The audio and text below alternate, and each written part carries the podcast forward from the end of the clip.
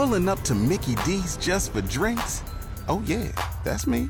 Nothing extra, just perfection and a straw. Coming in hot for the coldest cups on the block. Because there are drinks. Then there are drinks from McDonald's. Mix things up with any size lemonade or sweet tea for one forty-nine. Perfect with our classic fries. Price and participation may vary. Cannot be combined with any other offer. Ba-da-ba-ba-ba. John Bozica, fourteen eighty W H B C. We go to the phone line, bringing our final guest of the morning on the hotline, and that is U S Senate candidate in Jane Timken, former head of the Ohio Republican Party. Jane, how are you this morning? I'm great, John. Good. Congratulations. I heard you just got married last week. I, I did. I did. Thank you for that. I appreciate that very much. That means a lot to hear that from you. Um, lot that we got to get to today, though. Um, I know that you're starting off a, a statewide tour of uh, trying to combat the woke education agenda. I was I was really interested in hearing about this and your thoughts on this and, and why you've decided to do this. Well, as I've been traveling the state of Ohio in the last few months, it's something that continually comes up with parents. And what I'm hearing has become quite alarming to me. Parents are telling me stories that they can't get access to the curriculum that's being taught in their schools. They're being, uh, they're telling me that their second graders um, are being taught to protest, uh, that they're being taught uh, to draw themselves as a different race. Uh, this is a developmental time when a, a second grader is looking at their own identity and who they are. I think it's a mistake to push students to look at life through a lens of racism and solely through that that lens. Uh, I believe that we should be teaching kids to be empathetic, but we also need to remember the teachings of Martin Luther King, which was we should not judge people on the color of their skin, but the content of their character. And parents are very concerned about that the fact that they don't have real access to what's being taught in their schools. And this has become more and more of an issue because of the pandemic. Parents were home more with their students. They were actually seeing what was being pushed into their portals or online to them and what they were forced to read. There's a school in central Ohio where they're being taught to learn and memorize eighty different genders. These things are not what we should be focusing on in our education system. I hear in Ohio, we need workforce development. We need kids with the training and the skills, and we are falling far and far behind. We need to focus on math and English and reading to prepare our students and so that they can be educated and have the American dream. And parents of all everywhere across Ohio have started to raise the alarm bells about this. And so I'm going to be talking to moms and dads about their concerns about the education system. Jane, do you think there is a time and a place for that type of education learning, though, about race, about our past, about some of the things that have happened over the course of time that some may say are important for kids to learn about? And if so, where do you think that place is? Uh, we should always look and, and, and understand our history. We can't erase it. We have, as this country, I believe we live in, a, in the greatest country on the face of this earth. We have made mistakes. There's some real problems in our country, and children should be aware of them and understand them. But not everything in our education system should be seen through critical race theory, which, quite frankly, is a Marxist socialist propaganda that are, that is being pushed in our schools. And parents are up in arms and concerned about it. I'm a big believer in the American dream, and one of the greatest assets of the American dream is a good education. And children should not be languishing in schools that are failing them. Uh, I'm a big proponent of school choice. We need to make sure that we're educating our students so that they can have a brighter future. Your thoughts on the sixteen nineteen Project, something that I know has drawn a lot of criticism on both sides of the aisle and has also drawn a lot of praise on both sides of the aisle. Your thoughts on that? Well, the sixteen nineteen Project, it's been criticized by many historians as not being accurate.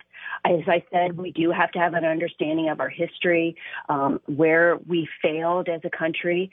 But I continue to believe that we live in the greatest country in the face of this earth. Um, we are the country of, uh, you know, e- equal opportunity for all. And, and we should not consider this country a racist country. And we need to talk to students about the content of their character, not the color of their skin. And that was what Martin Luther King advanced. And, and so I, I, I want to make sure that students have that opportunity. And in the U S Senate, I'm going to be focused on those things of education, our workforce development. And we need to be making sure that we're continuing to create jobs and that that American dream flourishes. What I'm seeing from the Democrats and Washington and the Biden administration is a continuance of weakness and a socialist agenda. Uh, we are seeing weakness on the global stage when they're renegotiating with Iran, who is now, um, believe me when I tell you th- that Iran is funding Hamas and Hamas is attacking our ally Israel. We need to stand up for our ally Israel. Um, we see the Biden administration not standing up to Russia. And we've seen last week that uh, Russian hackers attacked the Colonial Pipeline, which was forty-five percent of our oil and gas. Uh, we're continuing to see this weakness with our border, where the border is flung open. Thousands of illegal immigrants are coming to this country on a daily basis, and it affects Ohio. Ohio has drugs pouring in across the border, coming here, and human trafficking. We have to secure our border now. And then the socialist agenda of the Democrats.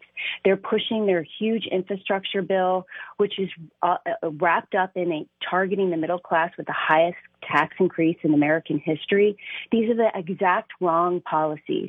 We need to advance the America First agenda. I plan on advancing the America First agenda in the United States Senate. And that's talking about lowering taxes, less regulation, secure borders, bringing our jobs back to this country. Our businesses will flee this country with the proposed corporate tax increases, and that harms Americans. And we're also seeing great inflation. Our gas prices are going up. Our food prices are going up. These are the disastrous policies of the Democrats, and I plan on fighting for Ohio's communities, our families, and our jobs. We need to make sure we get back to the America First agenda that was working so well for this country and for Ohio. It's the voice of Jane Timken. She is running for the U S Senate seat that is coming open next year as Rob Portman has decided not to run, and we're talking about uh, her statewide tour that she is going to begin to combat the woke education agenda. Now, Jane, I'd be remiss if I had you on the line and I didn't ask you about the news of Liz Cheney yesterday. Um, obviously, someone who comes from a longtime Republican family. Your thoughts on what went down yesterday and um, your thoughts on, on maybe trying to mend some of that divide moving forward? Well, what I know is as a leader, and Liz Cheney was in leadership, she was constantly attacking other Republicans. As a leader, you cannot do that. We need to be united as Republicans to fight back against the Democrat policies that are failing America. And Liz Cheney uh, was appropriately removed. She cannot be the voice of the Republican caucus if she's going to constantly attack fellow Republicans. Elise Stefanik is a champion for women conservatives. I've known known Elise for a long time. She will do an excellent job in leadership in the Republican caucus in Congress. What Liz Cheney was fighting for, the idea of the Republican Party pre-Donald Trump, um, I, I know that's kind of the crux of it, as she was, obviously she is the daughter of, of Dick Cheney, but uh, what are your thoughts on what happened to the Republican Party in that time? And, and, and why do you think it's changed so much over the course of time, Jane? Well, I criticize Liz Cheney because she's constantly criticizing fellow Republicans, and you cannot be a leader if you're going to do that.